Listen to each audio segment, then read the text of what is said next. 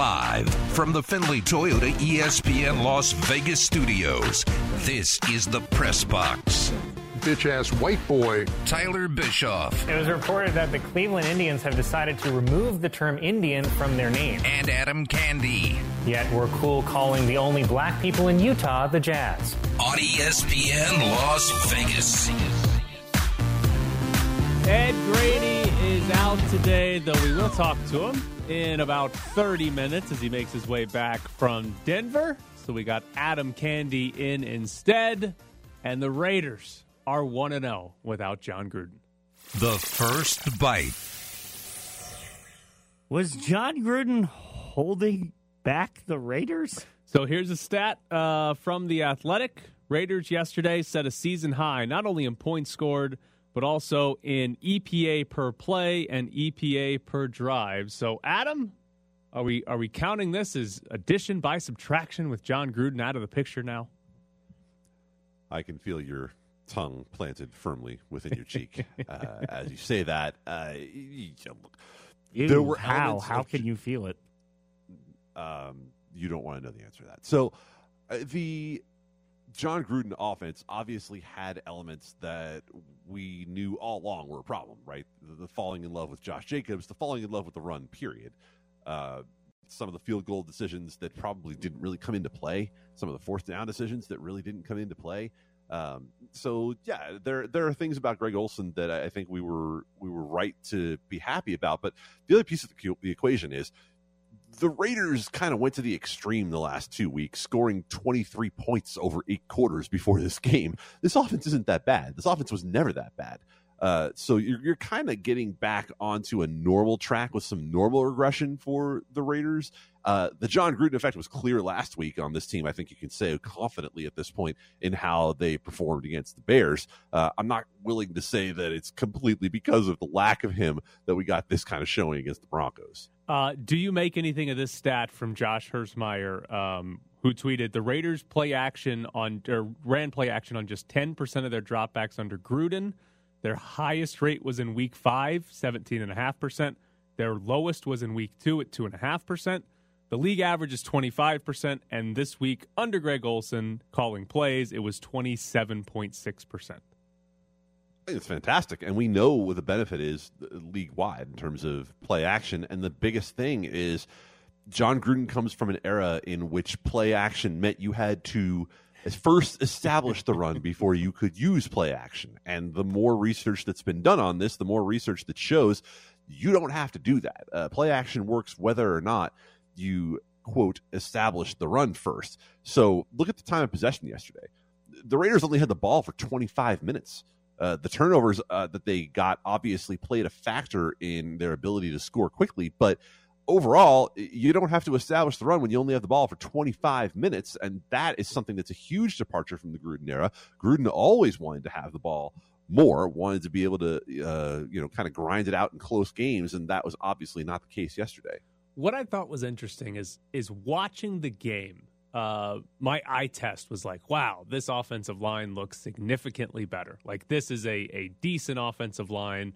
They didn't do anything to really cost this team the game. And hey, the running game actually looked competent. And then you go look, and it's like, well, Josh Jacobs had 16 carries for 53 yards. Like they didn't exactly run the ball well in that game.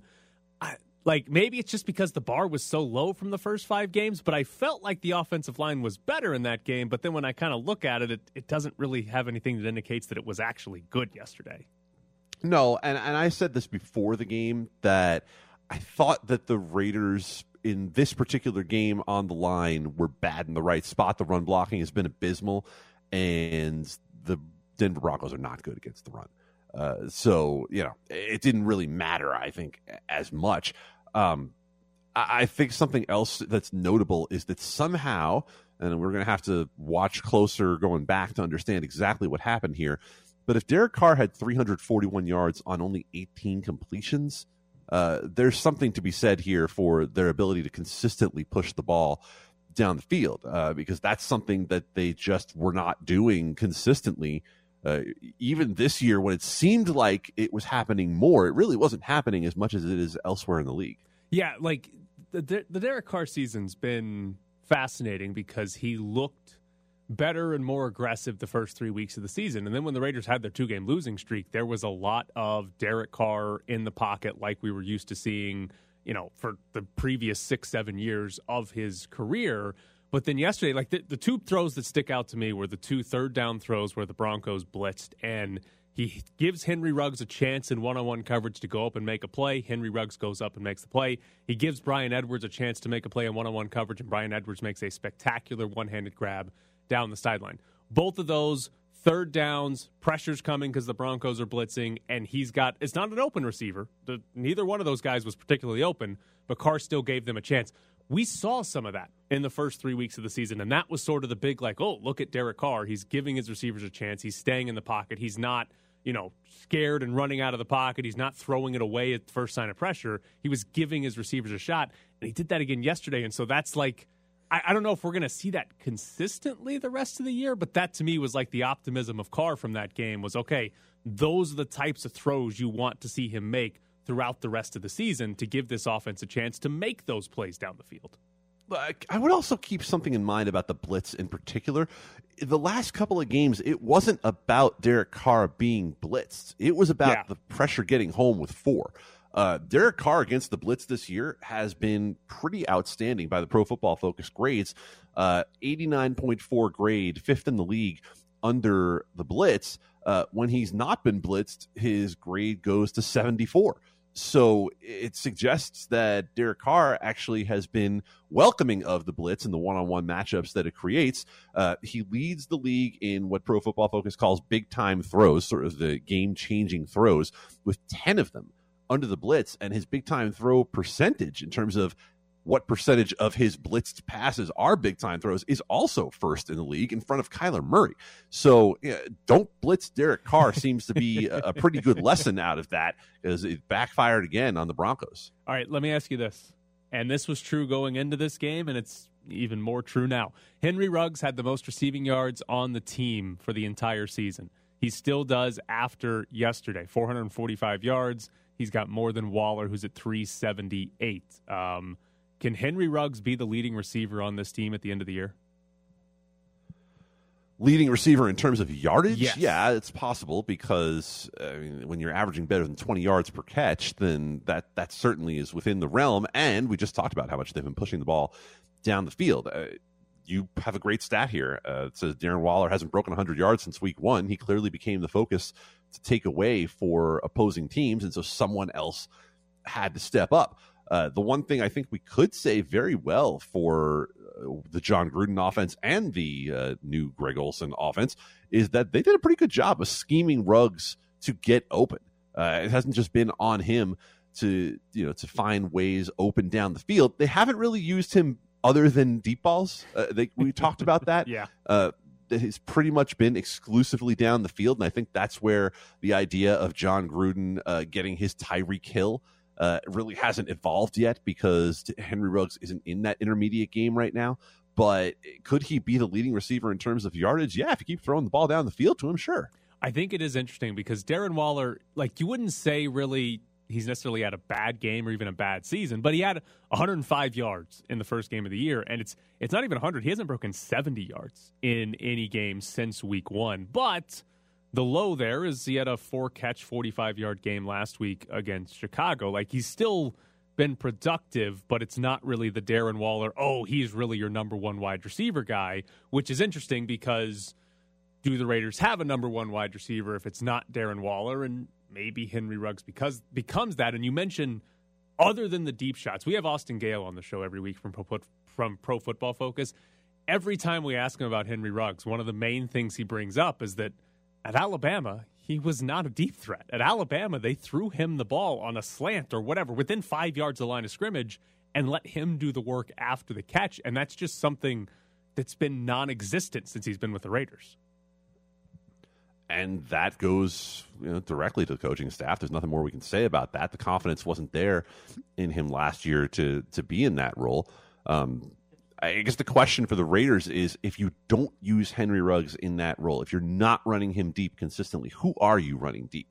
Uh, because last year it was Nelson Agholor. Uh, this year we haven't really seen anybody else in that role. Correct? Like, No. it's clearly not Hunter Renfrow. Maybe a couple of times it's been Bryan Edwards.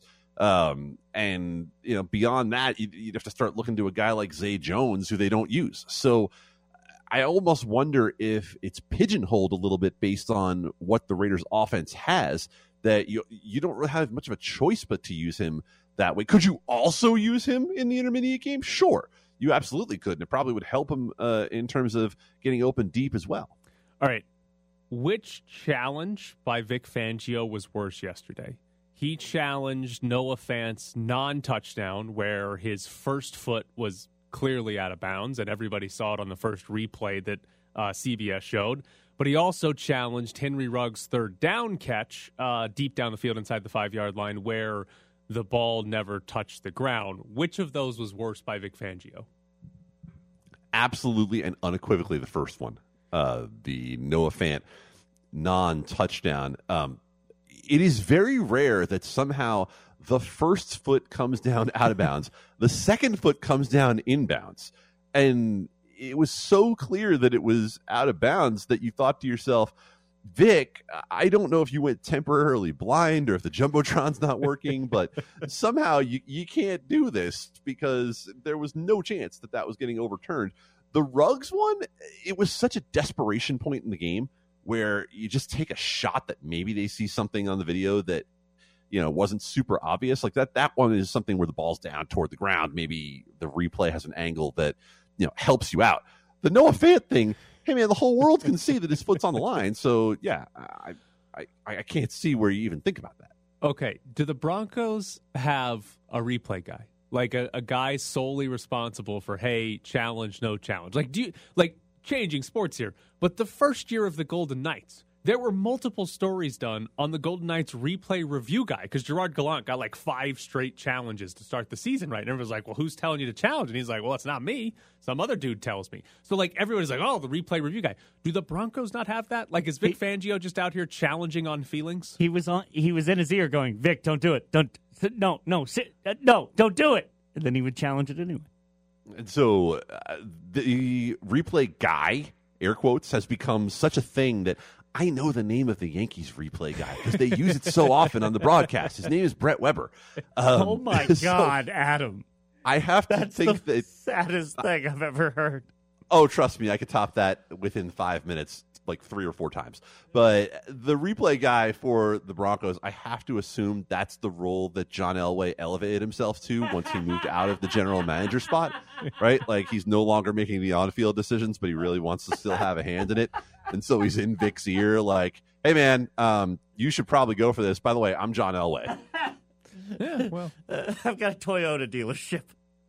All right, coming up next, we're going to jump into the Golden Knights because, God, they got a lot of injuries. And is it time to start talking about how serious this is going to impact their playoff odds?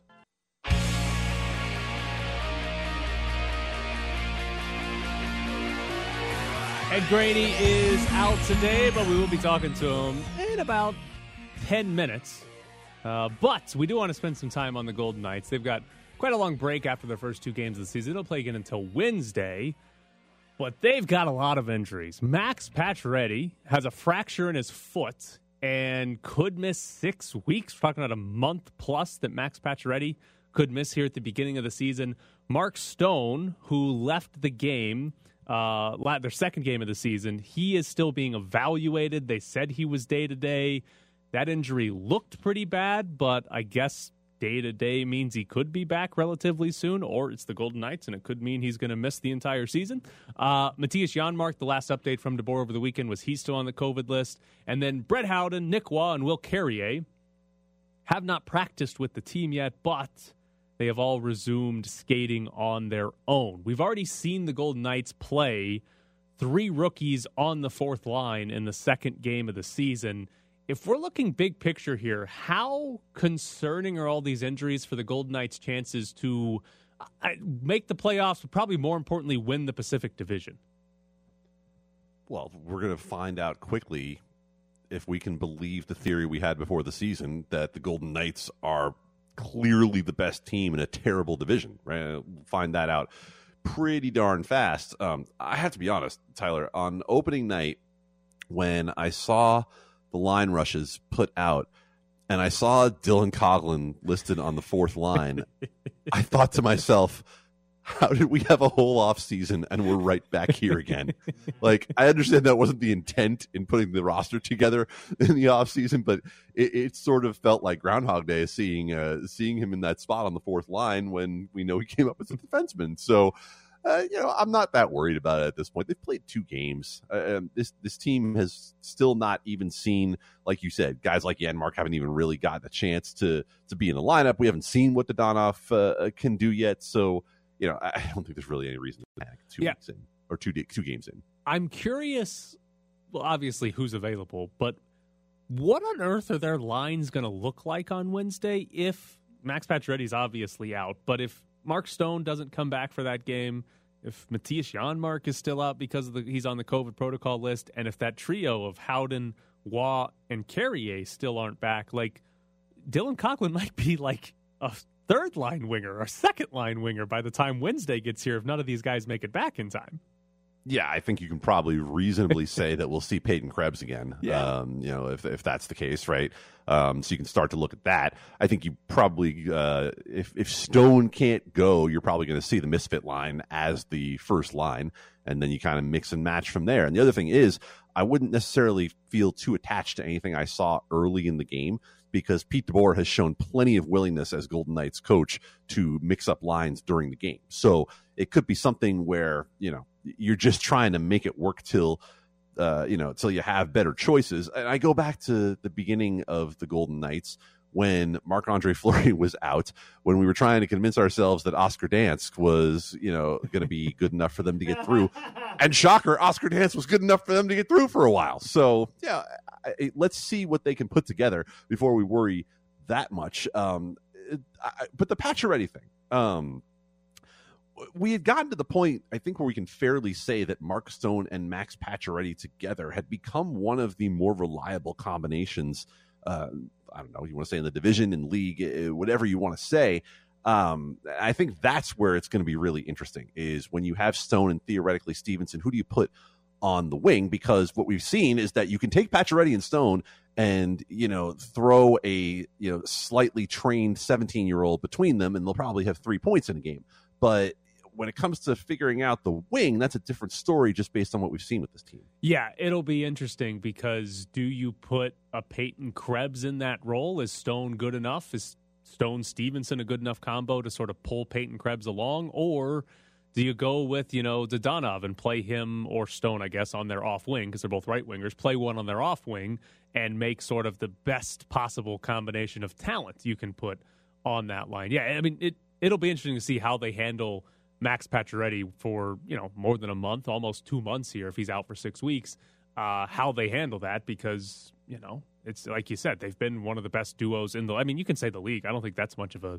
I don't think that's much of a hot take to say one of their their uh, more reliable duos in the entire league. So, I it's it's fascinating to me what we're going to see because, like you said, you see Dylan Coghlan in that first game playing as a winger and you, you try to figure out how that happened. Well, they had a bunch of injuries to start the year, slash Mattias Janmark on the COVID list. And then they were doing some salary cap, trying to get as close to the actual salary cap as they could because of the long term IR implications.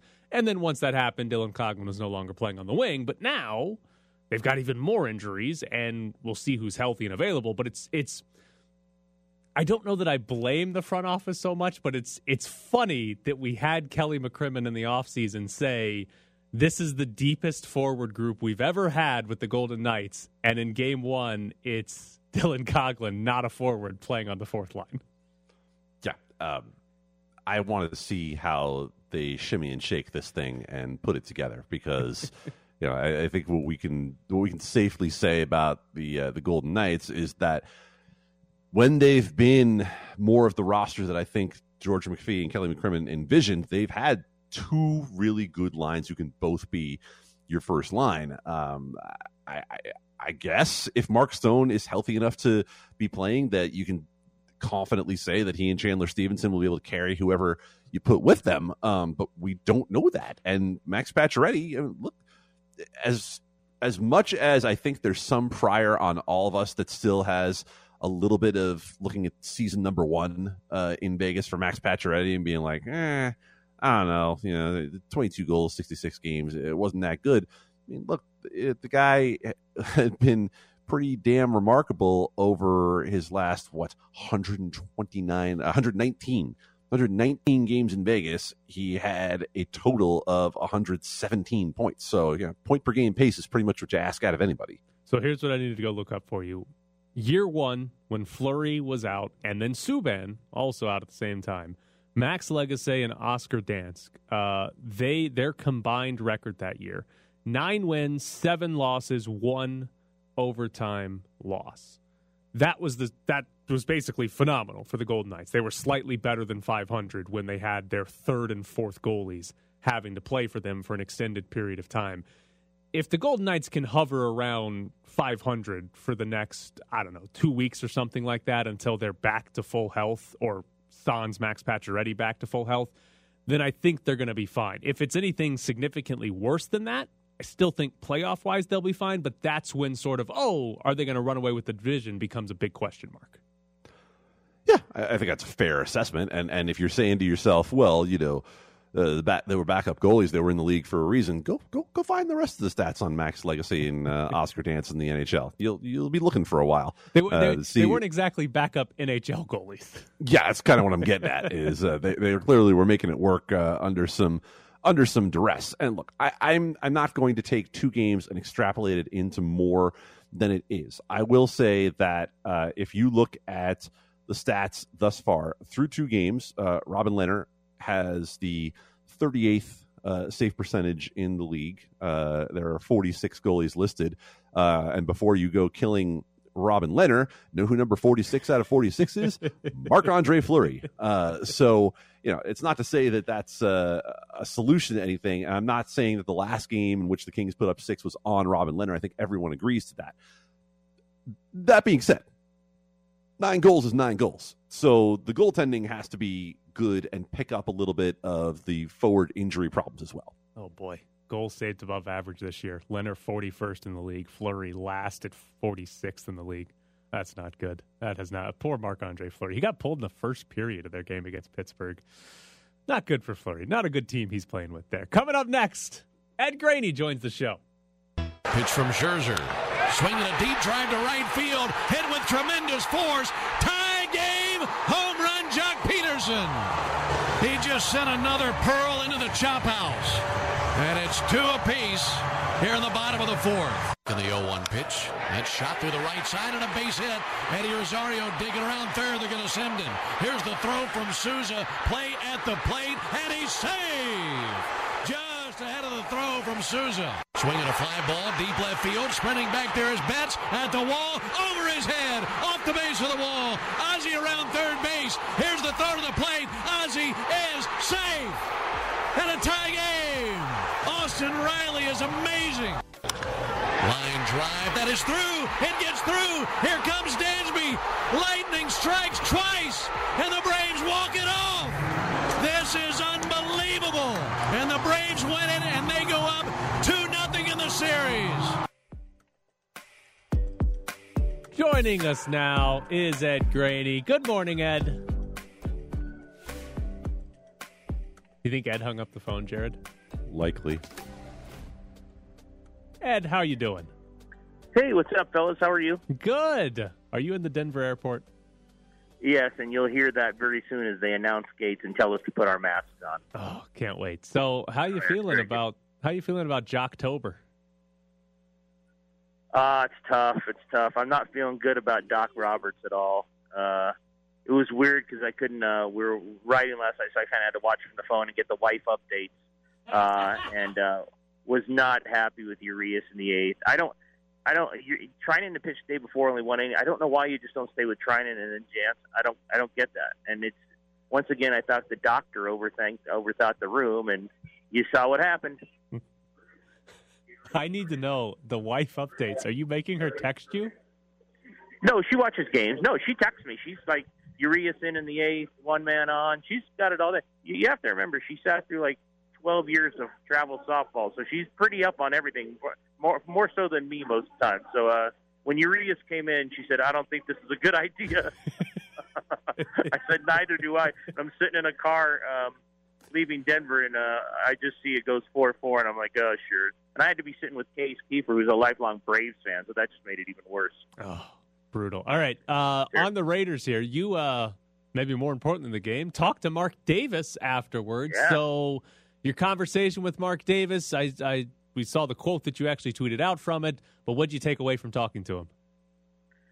Um, that he was happy for Candace Parker winning the WNBA title.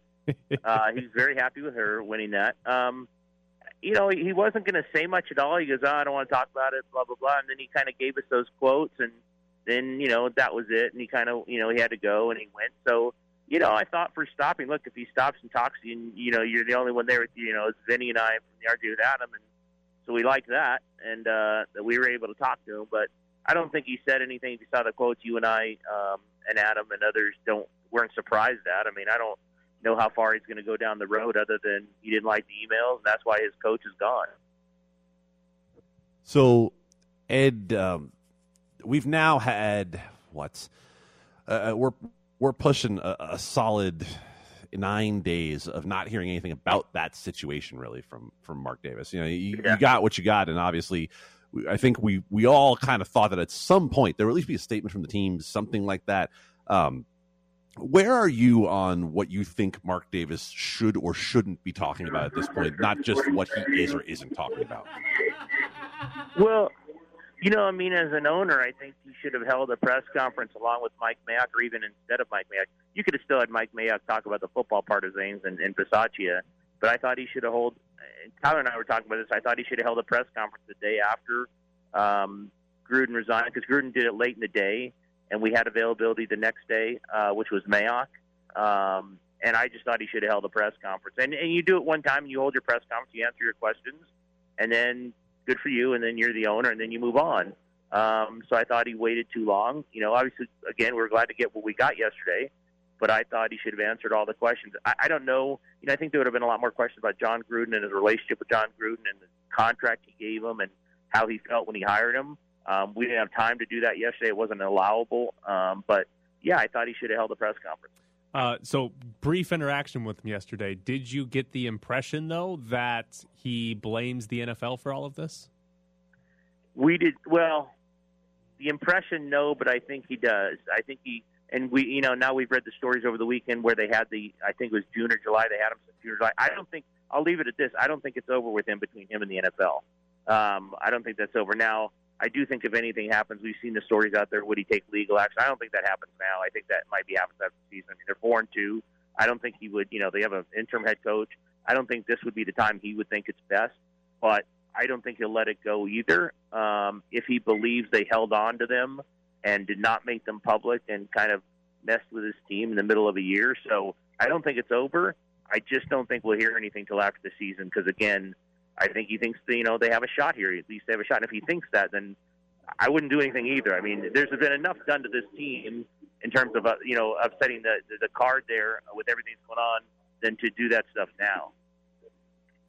Ed, when you look at how the Raiders played for John Gruden against the Bears, you look at how the Raiders played for Rich Bisaccia against the Broncos. Uh, how much are we willing to assign to either game in terms of how much they didn't play or did play for their head coach? Well, that's a great question. Here's the thing: I didn't. I don't know if I believed in the moment when they said it didn't affect them against Chicago, but I think if you watched them yesterday, it affected them against Chicago.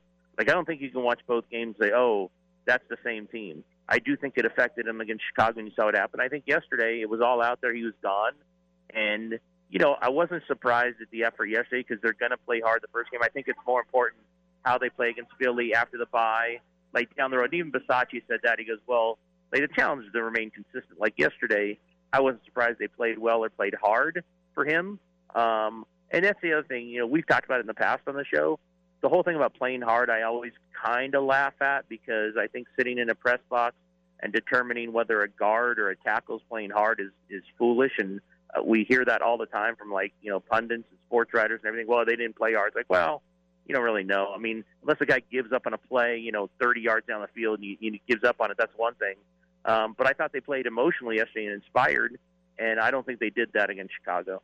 Who is happiest about Greg Olson calling plays today? Derek Carr, Henry Ruggs, or Kenyon Drake?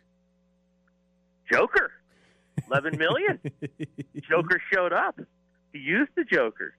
Good for him. He used a lot of people yesterday. And I and Fangio, you know, Fangio and Bisaccia, Bisaccia has both said it, and I do agree that again, it goes back to how will they look against Philly now that they're on tape with him calling plays, and how will they look against the Giants and other teams.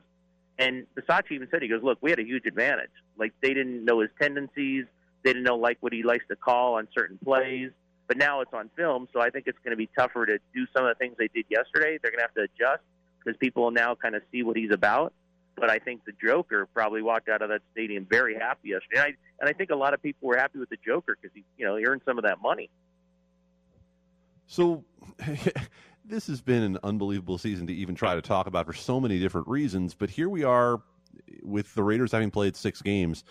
They're somehow tied for first place in this division. Um, Yeah. They they are four and two with a reasonable chance to make the playoffs. It, it kind of feels like even though the schedule is going to get pretty brutal over the back half, that if you just look at it right here and right now, you, you have to feel like this team has gotten pretty much the most out of what it has on this roster, don't you?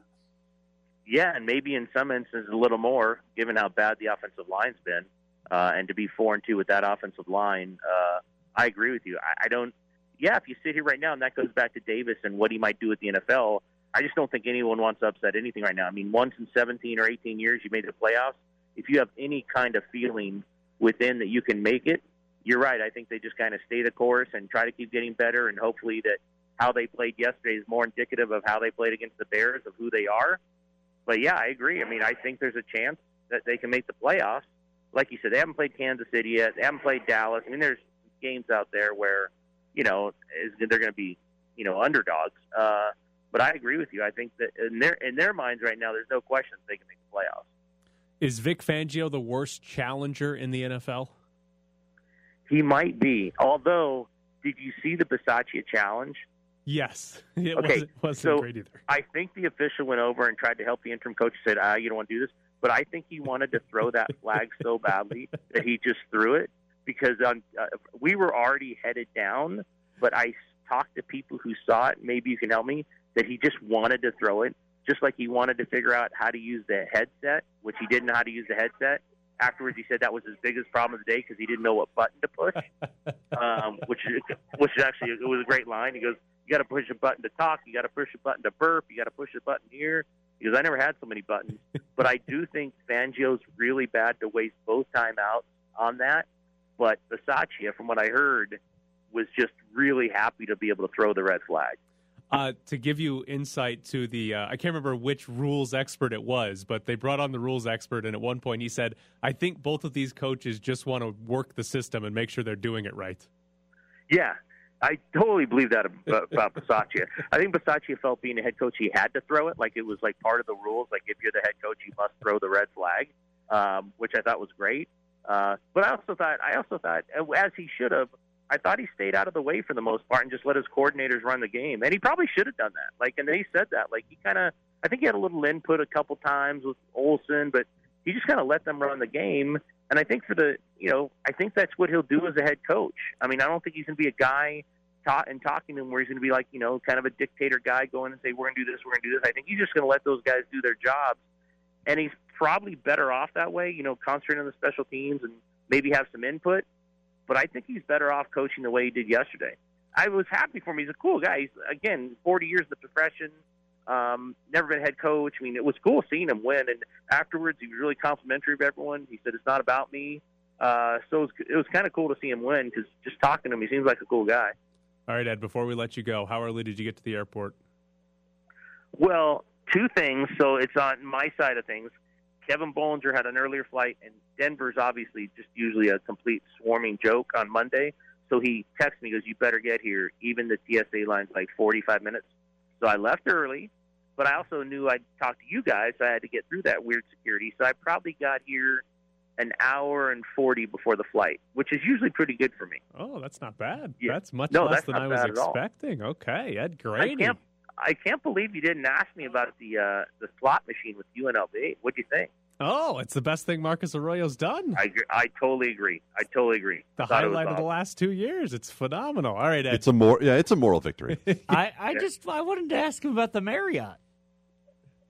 Uh, Airport Marriott, very solid. Um, you know, still still stu- closed for food because of COVID. They've had a spike here, so the so the mask is on. Uh, but yeah, very solid. All right, Ed. He's get All right, out of here. Ed Graney. He'll be back Talk on the show tomorrow. Thanks, Ed. All right, coming up next, we'll get back into the NFL and oh, Joe Judge, best coach in the league. The only one who can make an impact to change anything that we're doing are all the men in that room. So we're in that submarine right now. All right, something happens wrong in that submarine. It's got to be someone on that ship to step up and save that thing, right? You spring a leak, someone's got to plug that thing for you. No one's coming. They don't get there in time to help you if you don't fix it yourselves. Adam, is anybody coming to save the giant submarine? One ping only, Joe Judge. One ping only. And I know you won't get that reference. No Tyler, idea. but A lot of people will. Um, no, no. Um, if you're wondering uh, about the New York Giants and, and Joe Judge, um, I'll give you this stat from uh, from Sheil Kapadia of the Athletic. Uh, over the last five years, the New York Giants are 19 and 51. Uh, they have the worst winning percentage in football during that time. So no one is coming to save any of us from Dave Gettleman or Joe Judge. What about Joe Judge saying there's a lot of ball left to be played? Our goal every week is to be 1 and oh? 0. My goal every week is to be a millionaire. It doesn't really always work out that way. I mean, good for you. Uh, yeah, there's a lot of ball left to be played, a lot of bad ball. Uh, they were down 38 to 3 before that garbage touchdown. And oh thank god they went for the two point conversion uh, made it 38 to 11 um, but no th- this team is cooked. They're probably going to start uh, trading pieces before too long here because the dallas cowboys clearly are for real. The giants are four games back of the dallas cowboys so uh, you know there, there's no hope left for this team this year there probably wasn't much to start the season Okay, hold on. What? So what's the what's the course of action for the Giants? Like they've been awful for five years, worst in the league. Uh, like, what are you optimistic about? What should they be trying to accomplish? Win in terms sprints. Of when are they going to be good at this sport? Y'all think I get on here and yell about Dave Gettleman because it's a bit or because it makes me feel better. Um, it's not a bit, and sadly, it doesn't make me feel better. It's kind of like getting really, really, really angry and knowing that if you let it out on someone, it's going to feel terrible in the end. But in the moment, you just got to release something. That's me yelling about Dave Gettleman. Uh, but if the Giants don't change their general manager, then they have no chance of moving forward with any sort of real uh, success plan because Dave Gettleman has proved repeatedly that his ideas about building a football team are not going to get the Giants anywhere. They have picked three times in the top six. And for that, they have to show Saquon Barkley, Daniel Jones, and Andrew Thomas. And Andrew Thomas, the offensive lineman, is probably the best bet to become a long term NFL player out of those. So, yeah, you wasted the number two pick on a running back. You took a quarterback at number six that nobody truly believed in.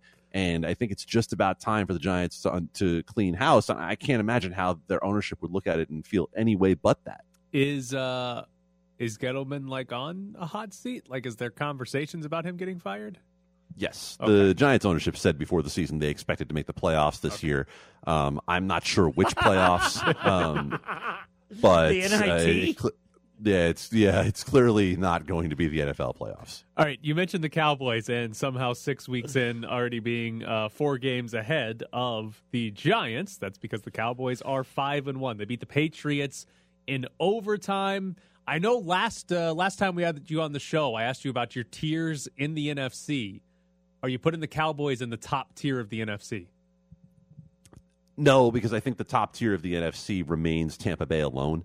Uh, but if there's a second tier that we can throw the Cowboys on in there, yeah, I think absolutely. Um, the Cowboys and the Cardinals are probably that second tier here at the moment.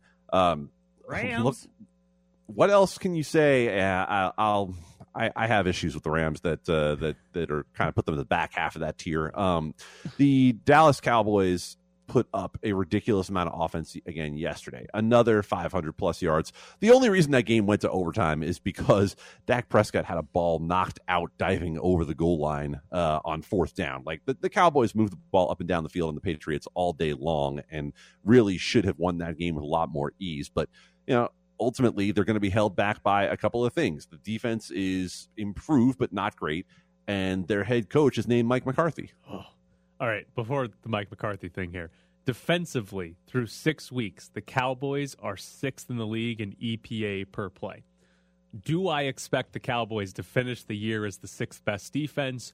No. But even if they regress and they stay around 12, 13, 14th best defense in the league with their offense, that's a to me a, a team that has a legitimate shot to win in the playoffs, win the NFC this year. Now, yeah, yeah. You mentioned Mike McCarthy, and that's probably the reason to think they don't have a legitimate shot because even though they won yesterday, uh, he's still, what was it, fourth and two? And he kicks the 51 yard field goal that's missed uh, when his team's losing with about 240 to go, and he gets bailed out because Trevon Diggs can't stop intercepting passes. No, no, it's compulsive for him. Um, so I took a screenshot of my Twitter timeline right when that happened. Bill Barnwell, Bill Simmons, George Chahrouri, Timo Riske, Buster Olney, and John Murray uh, from the Westgate Superbook, all basically saying, Mike McCarthy, no, what are you doing? It filled my entire screen. Wait, uh, Buster Olney joined in? Buster Olney joined in. That's why I thought was the best of the whole thing. Like, here comes the baseball writer to tell us how bad the field goal decision was uh, by Mike McCarthy, which had nothing to do with whether it was made or not. Anyway, uh, when it comes to uh, when it comes to the Cowboys, I think if you're a Raiders fan, you probably have to look at the Cowboys and say this is what we want to be when we grow up. Right? Like you're trying to get to the point where this offense takes another step or two forward and your defense just kind of hangs out in that middle range and that's what you're shooting for. Now, you know, the Cowboys have more talent on offense in part because God, they have this, they have this really good receiver who caught the uh, winning touchdown pass yesterday, Tyler. I, why can't the Raiders get guys like that? Henry Ruggs can dress up like CeeDee Lamb for Halloween.